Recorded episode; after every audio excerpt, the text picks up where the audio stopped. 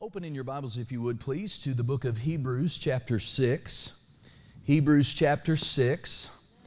And ready or not, here we go with uh, the continuation of what we began on Sunday morning, talking about being covenant minded, learning how to be a covenant minded believer, gaining light and understanding about what a covenant mindset looks like.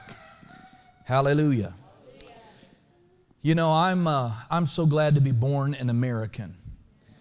I am so thankful with, still today, with all of our nation's great flaws and all the weird stuff going on, I'm still glad to be an American. And I love our nation. And uh, there's so much I appreciate about, you know, that go west young man, pull yourself up by your bootstraps. I'm an independent minded, Bless God. I'm an American. I've got my rights. I've got my privileges. You can't do that to me. Nobody's going to tell me, well, okay, there might be some settings where that's a, a good thing. But we who have grown up in a Western culture, and that's all of us except Kamal, when it comes to really understanding the kingdom of God and covenant thinking and covenant mindset, growing up in as American and in Western culture, we are greatly hindered. We, we were not, we're, we really raised to think totally opposite of a covenant mindset. And uh, you know, you know, Wild Wild West, we just disagree. We'll just see who's got the fastest six shooter, and you know, whoever's left standing wins. You know, and uh, but um, you know, the kingdom of God is not a democracy. And people take this democratic mindset well, I have a vote and I have a voice into the kingdom of God. And I would say to you that thinks like that, give me scripture for that. The kingdom of God is not a democracy. The kingdom of God is a theocracy. And God Himself sits at the top. He is the supreme leader and authority in the church in the body of Christ. And He has chosen and seen fit to delegate all of the administration of the church to His Son Jesus. Jesus is our King. He is our Lord. He is the CFO, the CEO. He is the head honcho in the body of Christ. And the Bible says in Ephesians that when he ascended up on high that he gave gifts unto men, unto all men all men. But some of those gifts that he gave are special gifts, if you will. We call them fivefold offices. It says there that he gave some to be apostles, some to be prophets, some to be evangelists, some to be pastors and teachers. Why did he give them? He gave them for the perfecting or for the maturing of the saints that they might do the work of the ministry. He gave those ministry gifts that the believers might be equipped, that they might uh, grow up, that they might no longer be tossed to and fro like children, uh, that they might not be caught up with the cunning craftiness and deceit, you know, the deceitfulness of men and all of the things that it says there in Ephesians. Amen? And, and on down it goes. Now, every member of the body of Christ, we all, every child of God, is equal in God's eyes in value. God values us all the same, and He loves us all the same. Amen? But we do not all have the same rank. Neither do we all have the same anointing. And we need to recognize that. Amen. Hallelujah. Well, don't let me get ahead of myself here. In Ephesians chapter 6, verse 1, notice what it says. I'm going to go ahead and just read it from the, from the Amplified, save a second or two of time. It says there, Let us therefore go on and get past the elementary stage in the teachings and doctrines of Christ. Um, some translations say, let us go on into perfection. That doesn't mean that we turn our back and forsake the elementary, basic, foundational doctrines. Never, never, never. But what the writer of Hebrews is telling us is that we need to get these elementary Christian truths laid down in our lives that the foundation is set and firm, and then get past it. There, there are further things that God wants us to come into. I could say it this way God does not want us to stay spiritually immature. God does not want us to stay spiritual babies, but He wants us to grow up. Why don't you say that out loud? Make sure you're not asleep by the rain here. Say, God wants me, to grow up, and I'm not there yet. Okay, praise God. So this is let us go on and get past the elementary stage in the teaching and doctrine of Christ the Messiah. I like this advancing steadily. Now you need to, you know, not judge me or your brother, your sister, your wife, whatever. But how about you? Could you say honestly of yourself that you are advancing steadily toward the completeness and perfection that belongs to spiritual maturity? Amen. Go back to the left to 1 Timothy chapter 3. 1 Timothy chapter 3. And again, like I said Sunday, I'm endeavoring to just share with you, frankly, some things from my heart as God would lead me and direct me, in, in hopes that you would uh, more fully think like I'm thinking. Now, I'm not saying that I'm thinking perfect and right about these things but I've come for peace. Amen. From where I once was. Glory to God. And, uh, and it's not to hamstring your life. Uh, amen. It's not to hinder you in any way, but it'll bless you. It'll make you stronger. It'll make you safer, make you more biblical. Amen. The devil will have less inroad in your life if you'll gain ground in these, in these things. So in 1 Timothy chapter 3, verse 15, Paul says to Timothy, But if I tarry long, he said, Now I'm writing these things to you, but if I tarry long or if I am delayed, I love this scripture, that you may know how you oughtest to behave.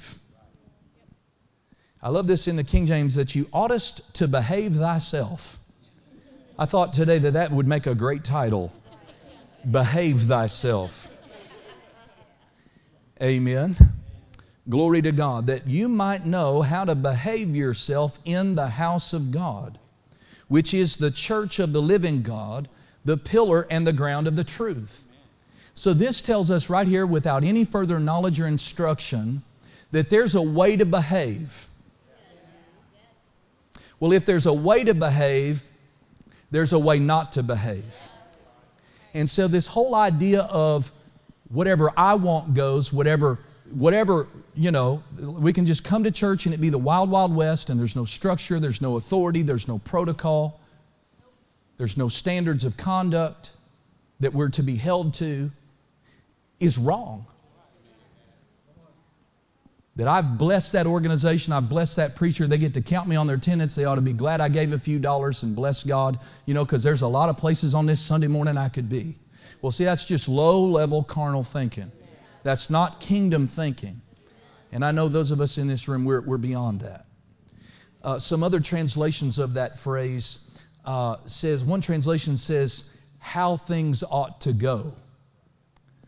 So the, remember, the Holy Ghost is moving upon Paul. It's not just Paul. The Holy Ghost is moved upon Paul, breathed upon Paul to write these words. And he said that there is a way that things ought to go in the house of God. Y'all. Yeah. Many other translations use the word how to conduct yourself. Well, are you interested in learning how to conduct yourself? You know, one of the things Dr. Dufresne used to tell us, he used to say, be careful not to become a yoke in your church. Don't become a yoke to your pastor. Don't become a yoke to the man of God. Why? Because the anointing breaks the yoke. See, a lot of people, they start getting uppity in a church. You know what I mean by that expression? They start getting critical. They start getting opinionated. They start, they start evaluating the decisions of leadership. And, they, and they've got it in their mind that if, if the pastor would just listen to them and structure everything and do everything and do what they want to do, right? And, and really, and they, they end up, you know, blowing a gasket and leaving the church, and they think it's their idea. They think they're doing what they want to do when really they don't realize that they're under a satanic strategy and they have become a yoke to their pastor and the anointing is at work moving them out. The Bible says that we should touch not God's anointed and that we should do his prophets no harm. Amen? Praise God. Now, we should do none of our brothers or sisters harm. Amen? So, anyway, I like this scripture. I brought this scripture here to tell us all, to show us all, that there is a way that we should conduct ourselves in church. And therefore, by definition, there is a way not to. Amen. Hallelujah. Well, uh, let me do this. Let me lay this down. Go to Psalm 115. We'll look at two scriptures in Psalms here. I made this statement Sunday and I quoted the verse, but we didn't have time to look at it. In Psalm 115 and verse 5. Now, you need to know this about the God you serve. God is a covenant minded God. He doesn't do anything except on the basis of a covenant. He doesn't deal with you at all. He wouldn't even hear your voice. You would not have an audience with him if it were not for the covenant, that there is a covenant. Amen. You know, in, in, in typical, real serious covenants are blood covenants. Remember when we hold up the cup of communion, it is there as a age-long reminder that we're in a covenant. Jesus held up that cup after he had broken the bread, and he was just about to go to the cross. Amen. Just hours from then. And he said, Take of this cup. And they passed the cup around, they each drank from it. No doubt it was a red wine. And, they, and he said, This is the blood of the new covenant that is symbolic of the blood that he would soon shed. And he, and he has since, of course, shed that blood. That blood's on the mercy seat. Had he not shed that blood, made that agreement with God, sealed that covenant, you and I would have no approach to God. He would not be our Father. We would still be doomed, children of the devil, and hell bound. The only way we have a way into God is because of this covenant that God struck, God the Father. Really, we're in a covenant folded in. God is a genius. Every covenant God made with man, man broke. And so here's God's dilemma. He's got to figure out how to make a covenant with a man that man will not break. So he made his own son a man. He sent Jesus down there and he was born of Mary. He was fully God, but he was fully man. And so God struck a covenant with Jesus, the man. He is the mediator between God and man, the mediator of the new covenant. Amen. And so God makes this covenant with the man Jesus. And Jesus sealed that covenant with his own blood. Hallelujah. And then the genius of God is, is that he folds all of us who receive Jesus into that covenant by putting us in Christ. And we can't break the covenant because the covenant really isn't between us and God. It's between Christ and God, and we are in Christ. Are you with me?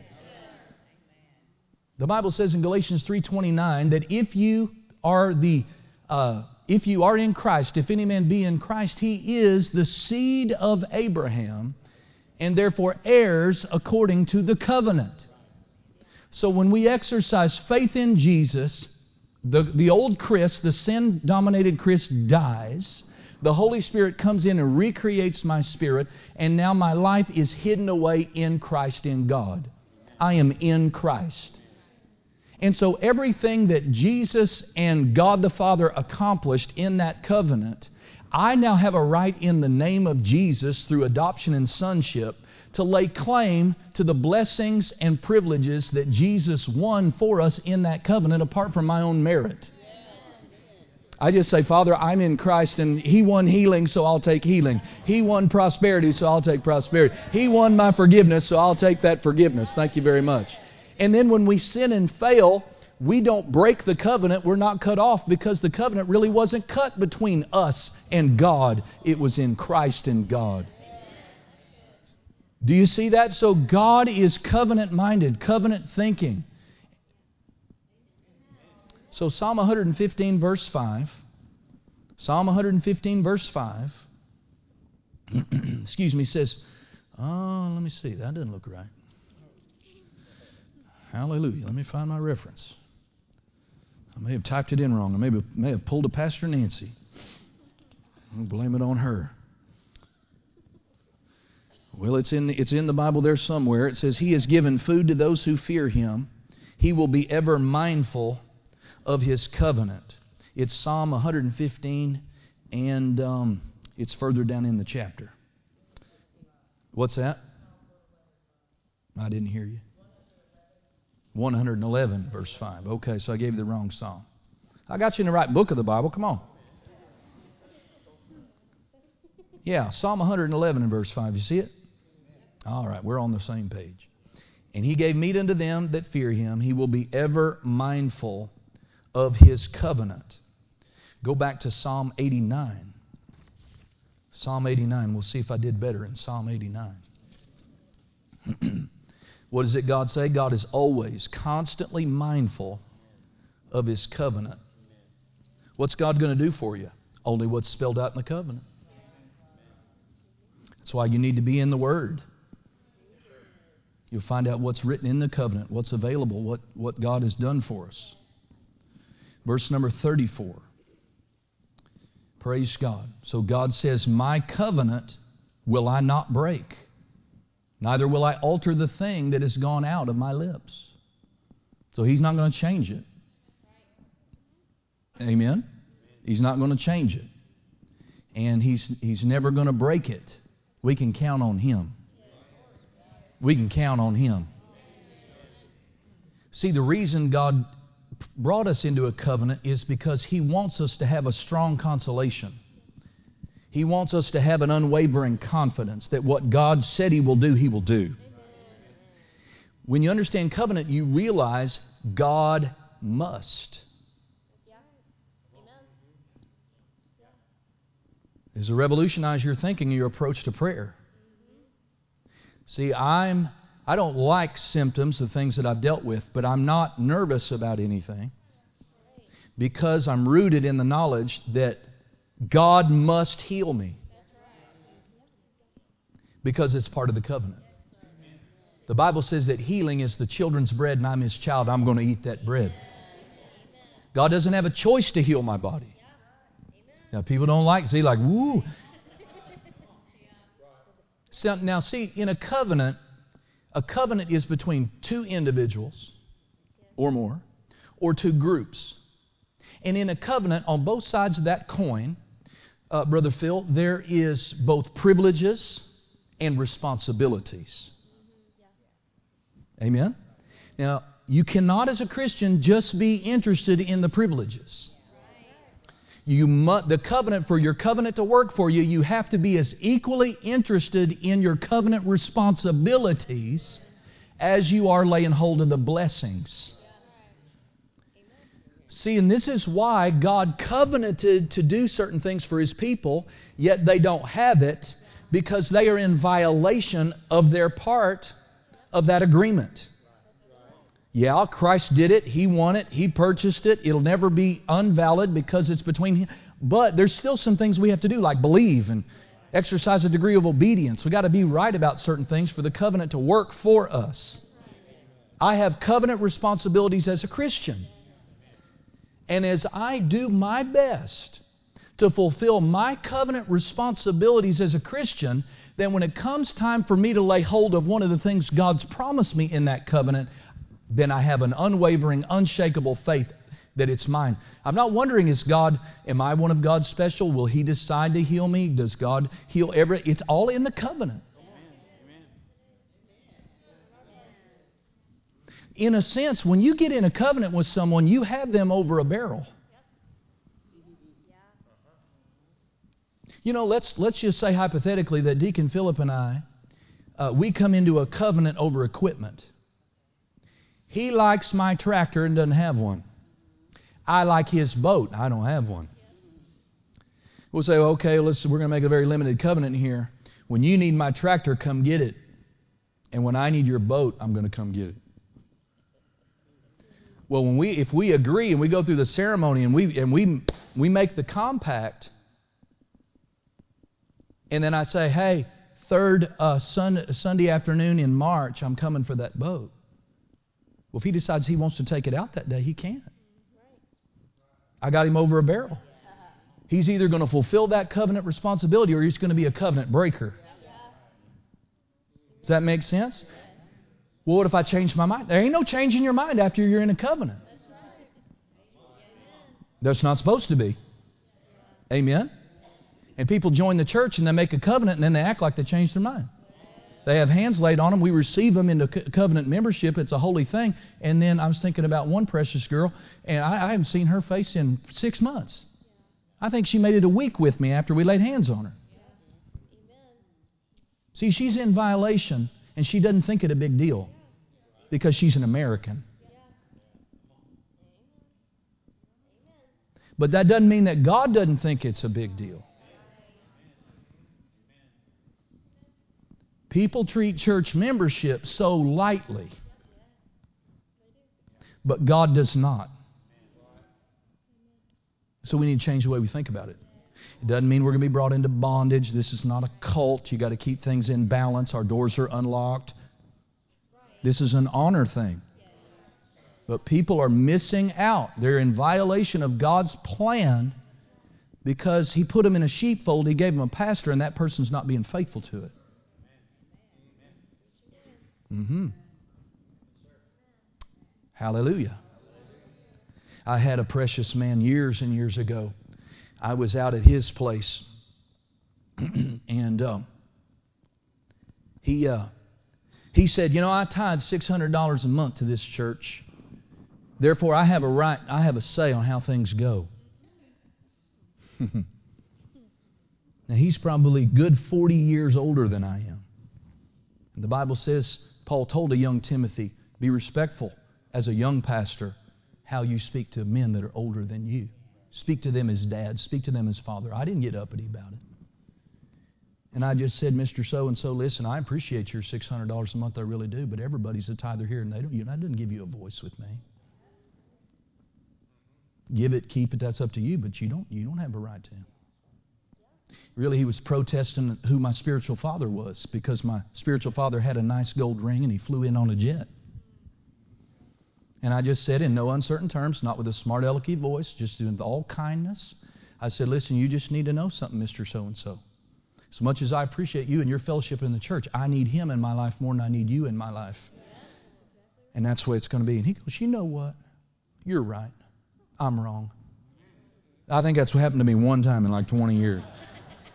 You're right, I'm wrong. He just totally changed his old attitude about it.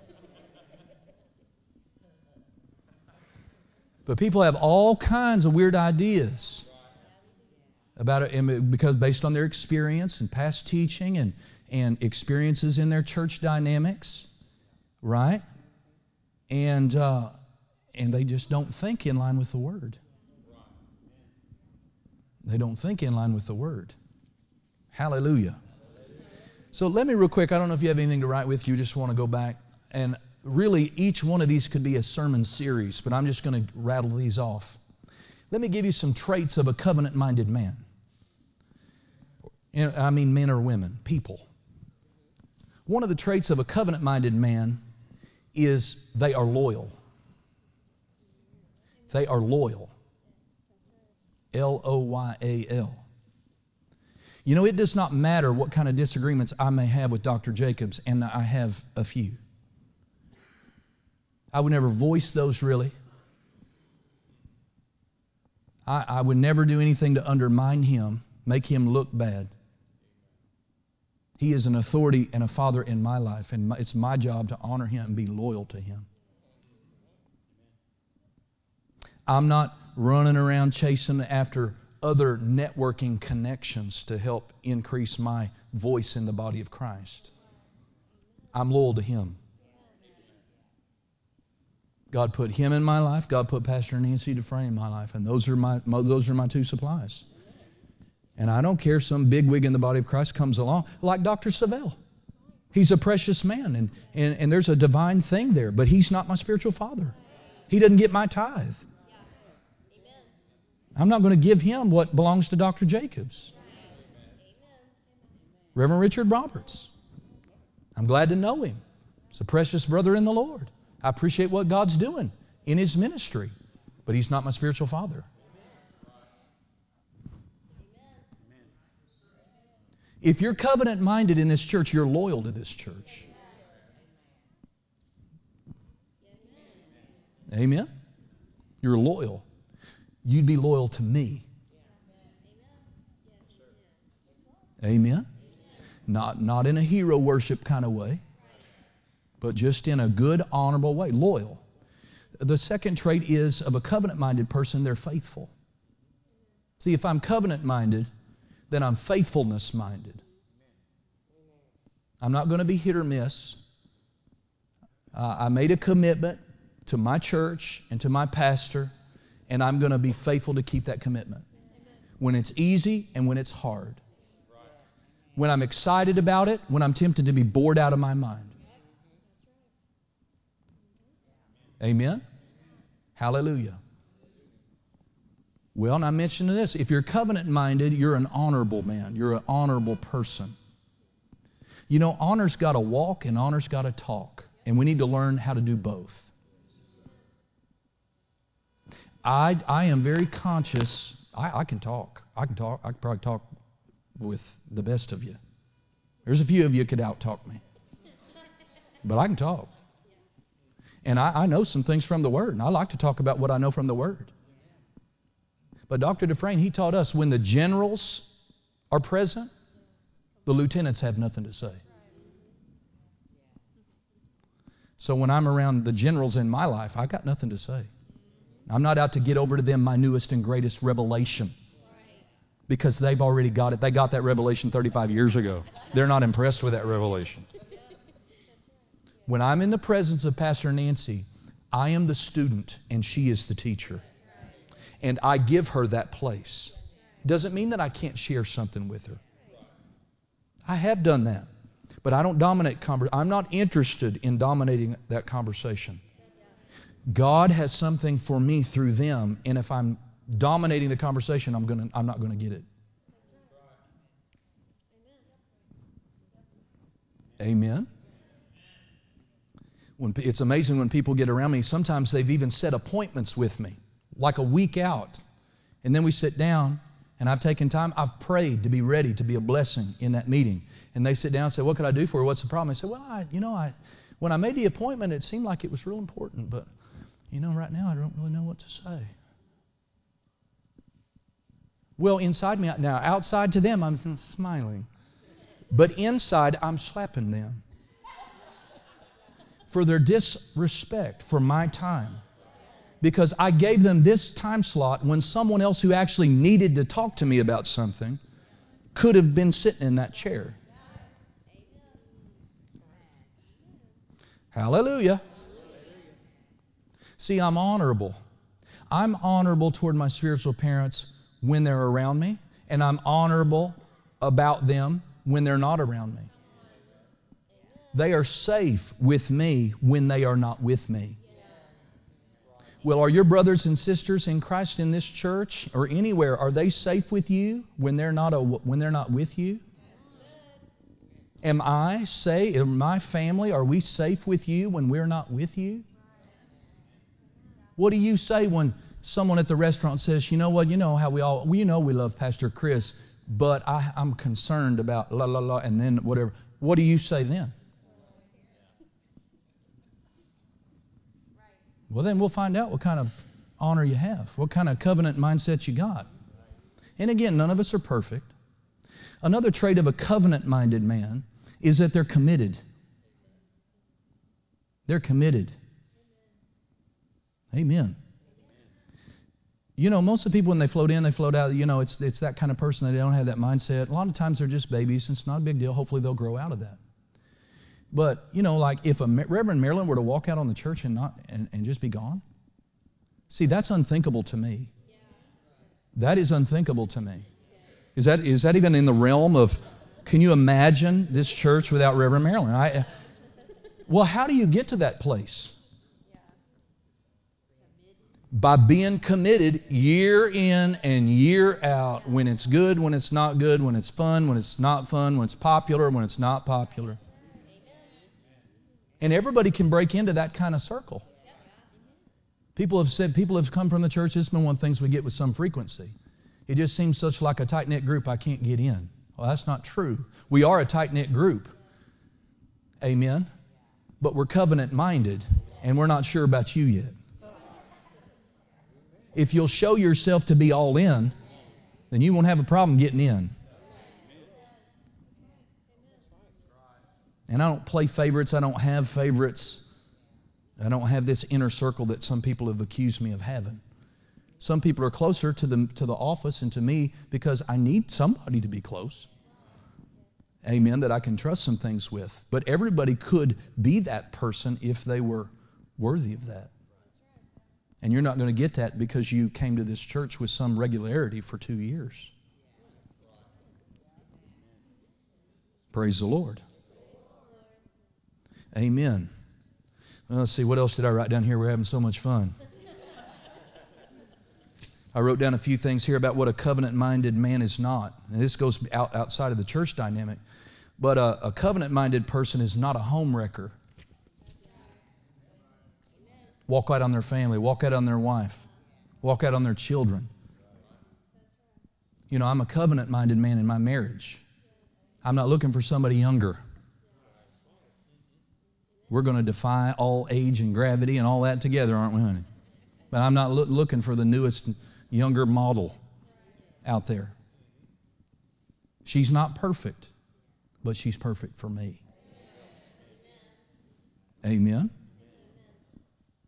You know, a covenant minded person is not fickle, they're solid. They're solid. Uh, someone who's not covenant minded, they have a personal agenda, they're out for themselves. Mm-hmm. Yeah. They are living to advance a selfish agenda. Praise the Lord. What direction do I go? I could go a lot of different directions. well, praise God. Let's let's let's go this direction. Let's go back to 1 Corinthians chapter 12. And we won't be able to go much further, but we'll, we'll get into something here. And again, we should be covenant minded toward our employer, covenant minded toward our children, covenant minded to our brothers and sisters, covenant minded in our nuclear family, covenant minded with our pastor, covenant minded everywhere we go. Amen. And it'll elevate and bless your life. Amen. To be to think like that. Now, be ready. People will betray you. They're not going to. You're going to be covenant minded, and they won't be, and they'll violate you and take advantage of you. And you're just going to have to decide right now, like I did, because I heard Dr. Jacobs do it. He said, "I made a decision that I'm going to forgive everybody on out into my future." Because I'm going to meet people that are going to do me wrong, they're going to do me dirty, they're going to let me down, and I forgive them in advance. But it doesn't change me and how I'm going to be. I'm going to be a faithful, covenant minded person. Hallelujah. Because, listen, this is how God is, and, and we're to be like Him. We're to be like Him. So in 1 Corinthians chapter 12, verse 18, it says, But now God hath set, or hath God set, the members, every one of them, does that include all of us? Every one of us in the body as it has pleased Him. So, this word set in the Greek means to appoint, to lay, or to place. And so, God has taken your life and He has set you, He has put you, He has appointed you a place in the body of Christ. Now, the body of Christ is corporate. Amen. Meaning all brothers and sisters in Christ in heaven and on earth are all members of one great body. But he's broken that dynamic down into local families. If you do a study of the word church or assembly in the New Testament, that, those terms will, you'll find them nearly 85, 90 times. I, I didn't look up the numbers this afternoon on a, on a, very small percentage of those references to the church, to the body of Christ, to the assembly, will refer to the corporate body. The vast majority of them, like over 70 of them, it's like 75, 80% of the references in the New Testament to the church is addressing a local body. So we're not just put in this mass of the whole corporate body, that is true, but God has placed each one of us in a local body. And for the vast majority of Christians, that's how our Christian life is primarily lived out in a local body. And it's vitally, vitally, vitally important to your life that if you're not 100% sure that this is the place that God has set you in the body, that you get before God on your face and find out if it's not me, who is it? If it's not WHC, where is it? Because if, if you're not in place here, you're out of place here. Now, understand this if this is your place and you let the enemy trick you and you get familiar and you get, you know, so many, they get familiar and they get carnal and they get opinionated and they become critical, they let the devil force them out of their place. But if this is the place you fit, then you will never fit. You can go here, here, there, there, better preacher, more anointing prophet so and so, it won't matter because you fit here, not there. So once you find your fit, you have to stay there. The Bible says in Ephesians that we are fitly joined together. Do y'all remember? I did this a few years ago. I've only done it once where I brought my son's Legos in here. And the Greek word fitly is the Greek word Lego, L E G O. And so if you think about one of those intricate Lego sets, they come in a box and they come in bags and they have an instruction manual. And they're just a bunch of individual pieces. One's a triangle, one's a, a you know, a rectangle of four dots, 12 dots, one's a circle, one's a this, one's a that. In and of themselves, it's not, it doesn't mean much. But as you open up the directions, you with me? And it's going to say you take this piece and you connect it to this piece and then you take that piece and you connect it right there, then those individual pieces are now fitly joined and they're in their place. If they will stay there until the whole thing is complete, then you realize, oh, I got a Tonka truck, or I've got a Star Wars spaceship, or here it is. But see, if we just start taking people, well, this piece, I don't like being in this. I'm tired of being in this piece. I want to be on the top side of the ship. I don't want to be the tire. I don't want to be the exhaust pipe and you start taking pieces off, well, pretty quickly it's going to be dysfunctional, disjointed, and unattractive. Amen. And so you got to be covenant minded about your fit. See, there, let me tell you about a person in a group who, who knows keenly the power and the importance of finding your fit and being covenant minded about it. And that's the devil and demons. And that's why the local church has been so hindered and handicapped, is because he gets fitly joined people out of their fit by getting them offended or distracted or busy pursuing other things, and they're not honorably bringing their supply faithfully to their local church. And it hinders the vision, it hinders what God can do. See, in covenants, most people come into a covenant because they have a weakness that they want to be strengthened. So, in that example earlier, his weakness is that he didn't have a tractor. And my weakness is that I don't have a boat. But when we come into covenant together, his weakness is negated, and so is mine. So, a pastor, when someone says, You know, Pastor Chris, you're it. I heard from God. I prayed about it. You go through all the steps. You, I agree, and I've joined the church. Well, I had a weakness, and now that weakness has been mitigated because you promised to bring your strength, your anointing, your talent, your prayer, your service, your finances, your presence. And now a weakness has now been made a strength. And then the person who came didn't have a pastor, they didn't have a shepherd, they didn't have anointed someone looking out for their souls, and they were weak in that area. But now, because they got one, now that place is now a place of blessing and strength. And the devil knows this. Do you? You got to be keep fresh in these things. So you have a set place in the body of Christ. Look at uh, in this chapter toward the end of the chapter, verse 27, says, Now you are the body of Christ and members in particular. Now, you know, he's not talking here about the corporate body of Christ. He's writing to the church at Corinth. So those that are reading this letter, they're thinking, I'm a member of the body of Christ. I mean, he's talking about right here in this local dynamic. And when he says one's the eye, one's the one's the leg, one's the this, one's the that, he's meaning right there in that local dynamic. He's not talking about the broader context of the of the corporate body of Christ, the universal church. Talking about the local church. Amen. Well, look, now notice it says, and God hath set some in the church First, apostles. Secondarily, prophets. Thirdly, teachers. After that, miracles. Then, gifts of healings, helps, governments, diversities of tongues. Now, every entity in this list, uh, these are not, these are ministry gifts. It's different. It's similar to the list in Ephesians 5, but it's different. Because instead of naming all the offices by name, he lists some of the offices by different name. He lists them according to their equipment. So we, one of the offices that's missing in this list, it appears, is the evangelist office, but it's not. It's in there. The working of miracles and the gifts of healings is equipment, amen, that is not wholly unique, but it is very specific to the evangelist office. Amen. You don't see the word shepherd or pastor in here, but it's in there. I said it's in there. Anybody want to tell me where it is? It's in the word governments.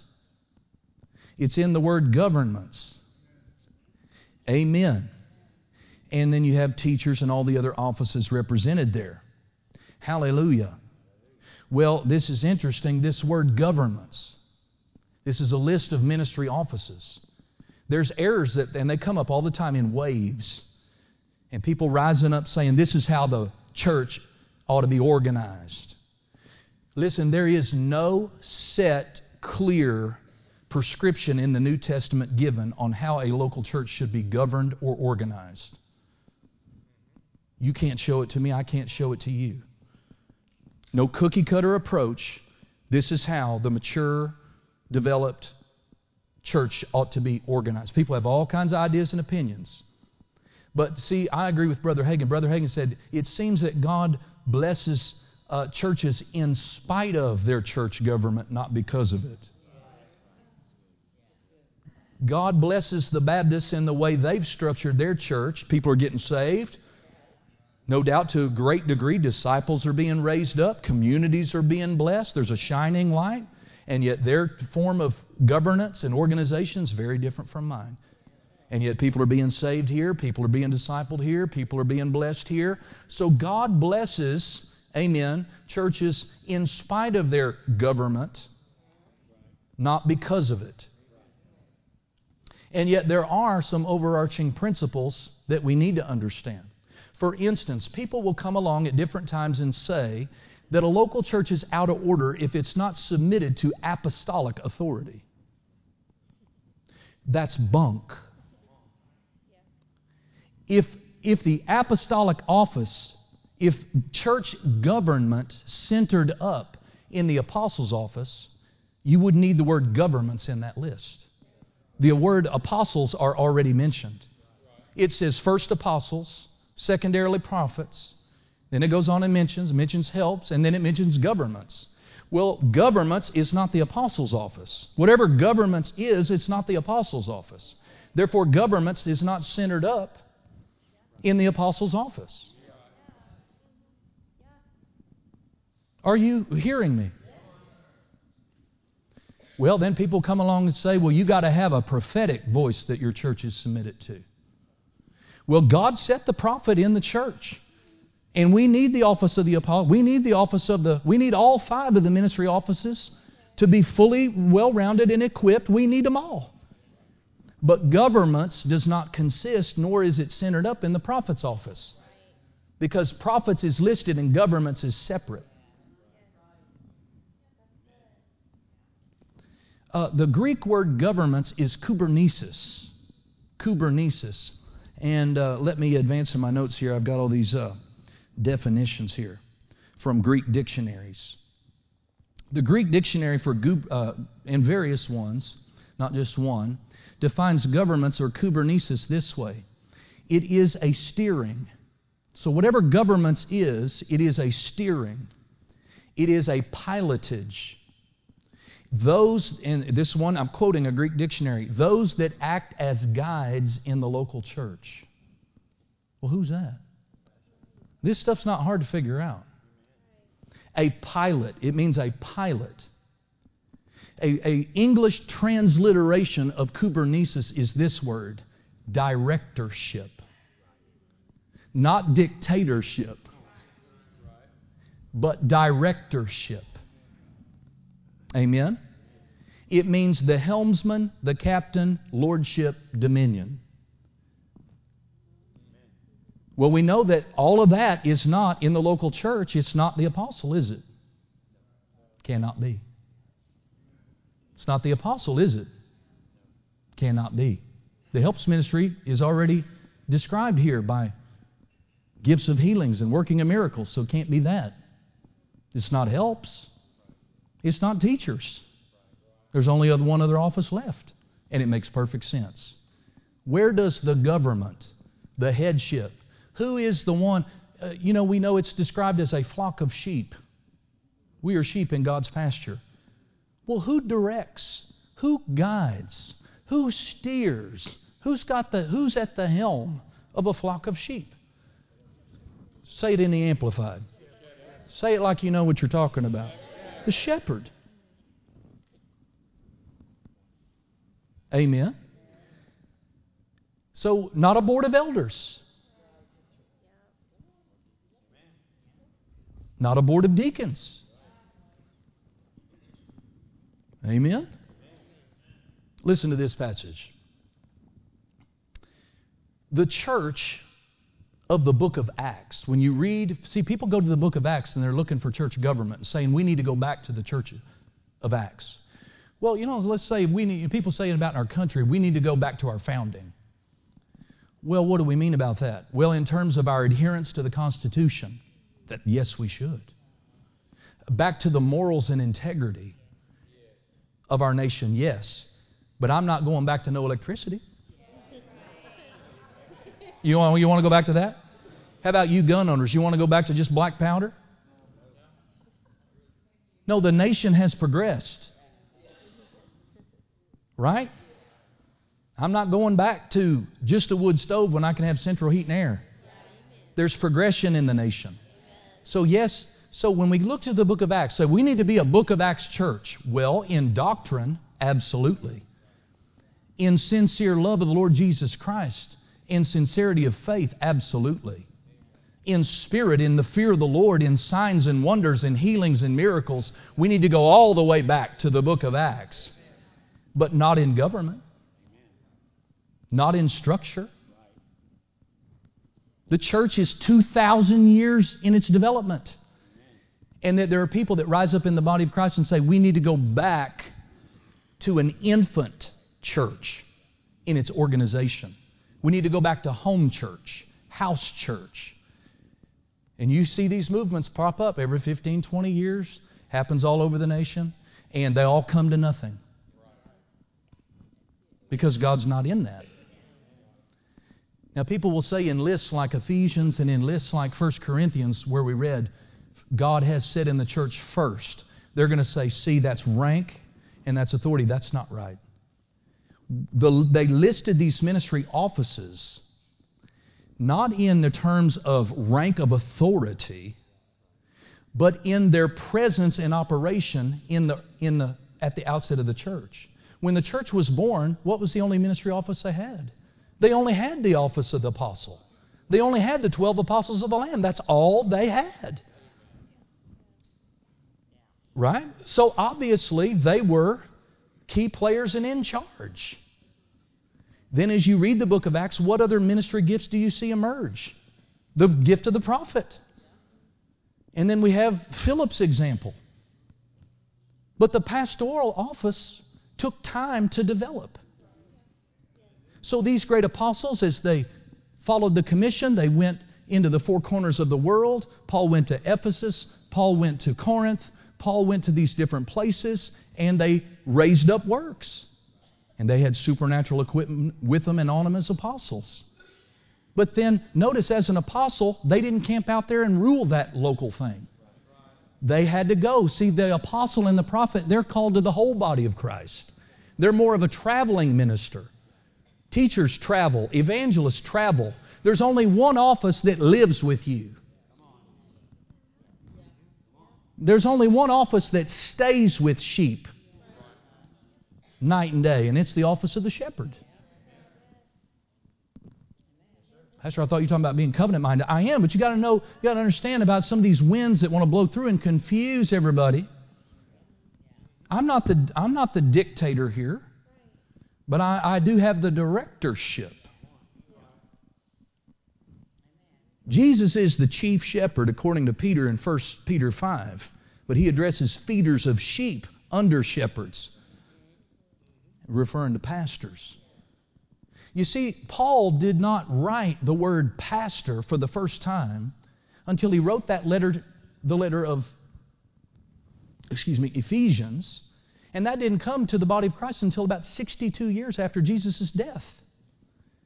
So, a lot of times, what Paul would do and other apostles would do, they would raise up this work, but then they've got to go on and, and go pioneer another work. So, they would appoint elders. And these just were seasoned older men that had maturity about them. You know, a 60 year old man's not going to make the mistakes a 25 year old man will make. But as the pastor's office emerged and pastors were raised up, then they began to take their God ordained place in the body of Christ. And to say that we should go back to the blastula stage, the infant stage, the that we see in the early, early, early decades of the body of Christ is error. Pastors have a place.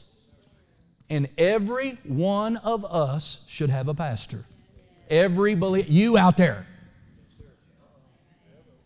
Yeah, you. Not, these guys are preaching the choir. We're talking to you out there. Anyway, and I'm, I'm almost finished here, but the church of the book of Acts was in its babyhood stage when it came to church government. I have heard some say that we must return to the church of Acts, and such a statement is valid when referring to doctrine and the supernatural, but not church government. We would all agree that a return to the morals and the values of our nation's founding fathers would be a good idea, but not returning to their military weaponry. The fivefold ministry offices were not established in the early church as they are today. It is the pastor of the modern day church that is to have the rule over the local flock. There is no scriptural support for a board of deacons or elders controlling the pastor concerning the decisions of the church. Elders were to oversee the church until pastors were trained to take over that responsibility. The deacon was to serve the pastor in the ministry of helps. If we return to the government of the early church, would we, we would be throwing away 2,000 years of development and growth as a result of wrongly dividing the Word of God. Amen? Bear with me for just a couple passages, and then we'll, we'll stop. You see, you can't be, you know, why should you be covenant minded toward a pastor if you don't really have the revelation that you need one? Right? Amen. Now, I happen to be submitted to prophetic authority. Dr. Jacob stands in the office of the prophet. So does Pastor Nancy. Right? So you can say that some of these dynamics are at work. But Pastor Nancy and Dr. Jacobs are not telling me what color to paint the wall or how to structure my children's ministry or who to appoint as leaders uh, in various departments of ministry. Neither should they. They don't call and demand a pulpit saying they have a word of God of correction for our church. and yet they are vitally important ministry gifts. Amen. Amen. All right, did I tell you to go someplace? Go, go with me to Jeremiah 3. Just real quick. God wants you to have a pastor. He never, he never not wants you to have a pastor. So I've had people come to me and say, Pastor Chris, the Lord's told us to leave. Well, I have nothing to say when you said the Lord said. Because who am I to fight against God? And people learned that trick. But you know, it's dangerous to say the Lord said if the Lord didn't say. And they'll say, well, the Lord told me to, uh, uh, to leave. I said, all right, praise God. Where are you going? Who's your pastor? Oh, I have no idea. So God's called you to be one of the 99. To wander out there among wolves. That's real scriptural. Give me scripture for that. You can't you don't have any. Hallelujah. Well, I'm just Abraham. He's going to tell me where I go as I go. Okay, yeah. You're a real special person. Jeremiah chapter 3. Jeremiah chapter 3, verse 14. Now, God speaking through his prophet and says, Turn, O backsliding children, saith the Lord, for I am married unto you. That's covenant language. And I will take you, one of a city and two of a family, and I will bring you to where? I wrote in my church, that's the local church. I wrote in my Bible. Zion is Old Testament typology for the church. Amen. Not in its literal fulfillment, but as a type. So notice it said, I'm going to bring you to church. That's what God said his prophet. Now look at this. In verse 15 it says, And I will give you apostles. Is that what it says? Y'all tell me if I'm reading this wrong. And I will give you prophets. I'll give you evangelists. I'll give you teachers. I'll give you TV preachers. I'll give you YouTube prophets. He said, I will give you pastors according to my heart. And what will they do? They will feed you with knowledge and understanding. And it shall come to pass that when you be multiplied and increased in the land, see, that's what's going to happen to you. But what ministry office did he mention? Amen. Now go to Jeremiah 23. I've had people leave me and say this Pastor, you're a great teacher. I know you're a pastor, but I just have this hunger in me to be around the prophetic. So I'm leaving to go sit under the prophetic. Doesn't that sound so spiritual? Well, it doesn't sound spiritual to the enlightened one. I appreciate prophetic ministry. We have prophetic ministry here in the church. We have prophetic ministers come in and minister. Amen. Really, what they're saying is, I'm attracted to the sensational and you're not sensational enough for me, Pastor Chris. And that's fine. That's fine. They go, and I well, all I do is judge the fruit. And if they're any better for leaving, I don't know. The one I'm thinking, the one that, the very one that told me that, well, they do. They break their arm. They this. They nothing really special going on in their life. Uh, they've had two or three churches they've called home since they left here. And last I heard, they don't even go to church. So how prophetic are they? How fruitful was that? See, I'm just judging the fruit. All right. All right, Jeremiah 23, verse 3 and 4. God again speaking through his prophet says, And I will gather the remnant of my flock out of all countries whither I have driven them, and I will bring them again to their folds. We read this Sunday. Their folds. There's a fold you and I belong in. Amen. And God says, I will bring them to their folds, and they will be fruitful and increase. Same language and I will set up shepherds over them. And they shall feed them, and they will fear no more. See, if you're properly connected to my pastoral ministry, fear will get driven out of your life. Amen. And not just me, any true pastor. But, you know, let the, let the churchgoer be, beware and be warned. Because Dr. Dufresne and, and Brother Hagin spent their the large part of their adult lives going to church to church in America, thousands of them. And their mutual assessment was that over 50% of those local families were not headed by a true pastor. Amen. Pastors, the real pastoral office is not a diamond, diamond dozen out there. You can't be one just because you graduated from a school and got a certificate. God has to call you. God, you can't anoint yourself to any office. Amen. God said, I'll set up shepherds over them. Did He say He would set up apostles over them? Did He say He would set up prophets over them? Did He say He would set up teachers over them? Did He say He would set up rabbis over them? Did He say He would set up bishops over them? Elders over them? Deacons over them? What did He say He would set over them? Sheep need a what? A shepherd. Sheep need a shepherd. Amen. See, this is why uh, one standing in the office of the prophet cannot pastor. Because a prophet is called to the larger body of Christ. He cannot just stay there in that one locality, but a shepherd will. See, a shepherd lives with the sheep. You know, when you read John chapter 10, Jesus said, I'm the good shepherd. And he said, I'm the door of the sheep. Now, when a, uh, when a literal shepherd of literal sheep got ready to bed down for the night, he would create for them, the shepherd would, he would set up a large hedge as a circle around the sheep of thorns and brush and rock and stone to make it difficult for predators to come in and prey upon the sheep. But he would leave a small gap in that circle, and the shepherd would sleep in that opening.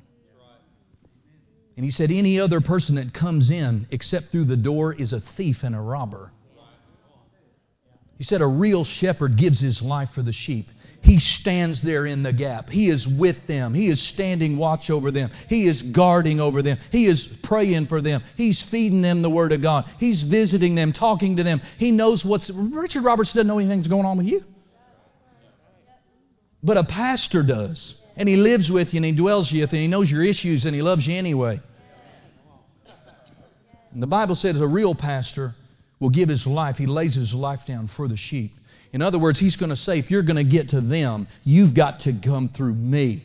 And see how precious is having a pastor. We're not just talking about in the natural, we're talking about demons, de- demonic attacks. Do you have someone hedging you about every night? Do you have someone sleeping in the opening of that hedge for you and your family every night? There's only a pastor's called to do that. Apostle's not called to do that. Teacher's not called to do that. You got to have a pastor to do that. You got to have a shepherd to do that.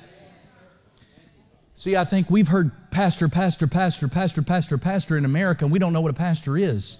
The word pastor means shepherd. That's what it means. If you look up the word pastor in Ephesians 4, Amen. That's the only place it appears in the New Testament. You look at the Greek word, it's poimen, and it means shepherd. A pastor is a shepherd. What is a shepherd? Who's got the oversight over a flock? The shepherd does. So when Paul says, "Take heed unto the flock of God and to yourselves," uh, you know, the you know, the, with the Holy Ghost has made you overseers of the flock. Well, who's got the oversight of a flock? Pastors do. Who's the, when the Bible says, feed, feed, feed my people, feed my sheep, who's he talking? Who's got the, whose the job is it to feed the sheep ongoingly? That's the pastor's job. This stuff's not hard to figure out. And this is a holy thing. It's a divinely assigned thing from headquarters. God assigned me to Paducah. That's why I'm here. And if you're here not because you just wandered in, but because you really feel like God set you here, then you and I are in a holy divine covenant together. And we need to be covenant minded about that divine relationship. I'm not your oracle. I don't want I'm not here to make all your decisions for you. But I'm a feeder and I'm a help and the Bible says in Hebrews chapter 13 verse 17 that that we should you know, treat well the ones that have the oversight over us, have the rule over us, and to make sure that it's a joy for them to oversee your soul. Amen. He said, because if you didn't, that would not be profitable for you. So, see, it's profitable to have a pastor that's overseeing your soul. That's why God says, Woe to the shepherds when they don't do it right. When the sheep are scattered, when they're sick, when they're defeated when they're taken advantage of. Amen. Let's go. We're going to go one last place, and I'm done. It's 8:30. We've got to get out of here. Are you getting anything out of this? Praise God. Now, don't get me wrong. God has set all five ministry gifts in the church, and He set you in the church, and you have a, a supply to bring to the church. And it's not just a uh, take the trash out supply. It's, it's, not, it's not that. You have a divine supply, a prayer supply, a faith supply, a gift of the Spirit supply. We're all important. Amen? We're all important, but God does have government. God has invested the oversight of the local church to a ministry office, and it's not any of those uh, gifts other than the pastor. Now, do I have elders? Of course, we got seasoned people who know God, have a great prayer life, and do I have help and assistance? You know what I mean? In the uh, in the pastoral the pastoral oversight and care? Of course I do. I only got one pastor. I only got one shepherd. Amen. What do you call a two-headed? A two-headed. That you call it a freak, right? You call it a monster. Yeah, praise God. Now again, I think my leadership team would tell you I don't just I don't just stomp my foot and say it's going to be my way around here. I try to build consensus. Nobody gets to vote, but I'm not here to dictate things to everybody. Hallelujah. All right, where did I say? We're going to go Matthew 9. We're going to read this and then we're going to stop. Glory, glory, glory. Praise God. Matthew chapter 9, verse 36. Anybody have an amplified translation? Elizabeth does. Let me borrow that. Let's look at this from the Amplified Translation. Matthew 9, verse 36. So Jesus is in the hillside. He's looking upon the multitudes of Jerusalem. And in verse 36 in the Amplified says, When he saw the multitudes, he was moved with compassion for them because they were weary. They were scattered like sheep having no shepherd. I think this must be the, uh, the New Amplified. Oh, I read the King James. I'm sorry. Yeah, when he, thank you, it's a parallel. When he saw the throngs, he was moved with pity and sympathy for them because they were bewildered, they were harassed and distressed and dejected and helpless. Now, uh, as a child of God, you interested in your life looking like that? I'm not interested in my life looking like that.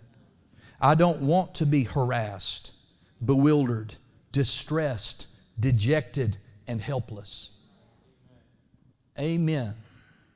How, oh, praise God. It's so precious to see a family come into the church. They get planted in the church and they don't think right. Their money's messed up. They don't have any spiritual power. Uh, they don't, they're not even skillful with their inheritance. Maybe their marriage has difficulty, but they get in, they're sitting under the ministry of the pastor, and God starts putting things back together again.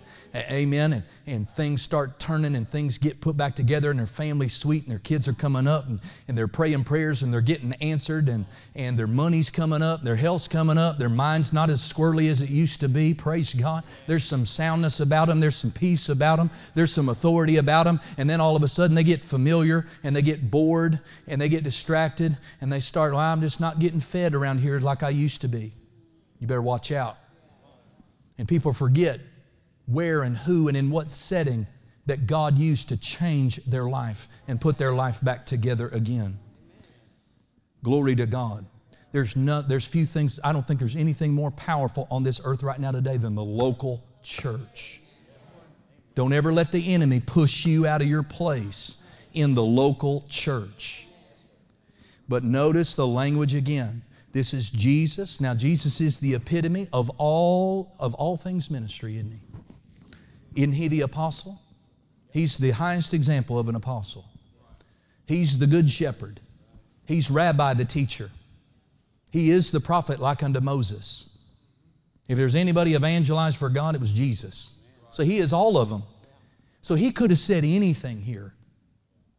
He could have said anything here. But he said he looked at God's people and he looked at their condition and it was not good. And what ministry office did he make reference to? He said they look like sheep without a shepherd.